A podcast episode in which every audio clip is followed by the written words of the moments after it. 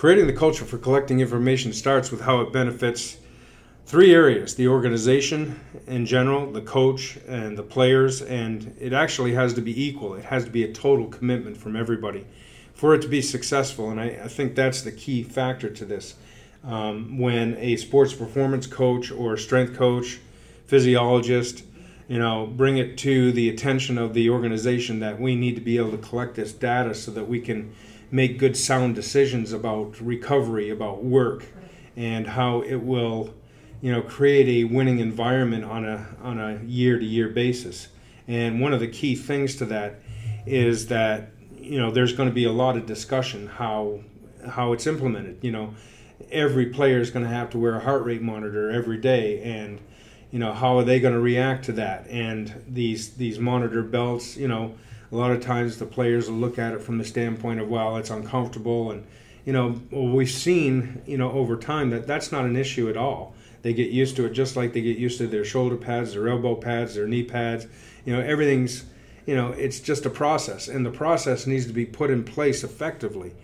Um, but as I mentioned, you know, it's got to be equal. The organization has um, has to look at from the standpoint of they're protecting their investment by monitoring this internal load, and that information on a day-to-day basis over a period of time allows them to make good, sound decisions in the present and the future you know, how is this athlete going to get better? How is he going to help our team get better?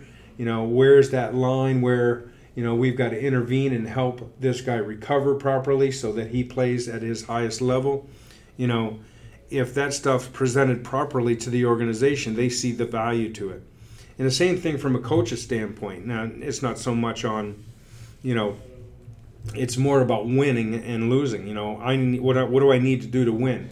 how do I implement this information that I'm getting from our sports science people, our strength and conditioning people? Well, you know, we're showing them what it's costing every drill, you know, every game, every practice. We have a cost factor to it. What is it costing our team? And when do we need to recover? You know, we're going to be traveling at these times and, and, and we're, we're going to be sleep deprived.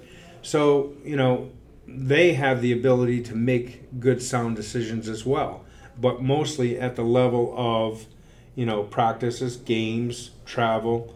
Um, not so much about decision making about the player or the uh, or the the team itself.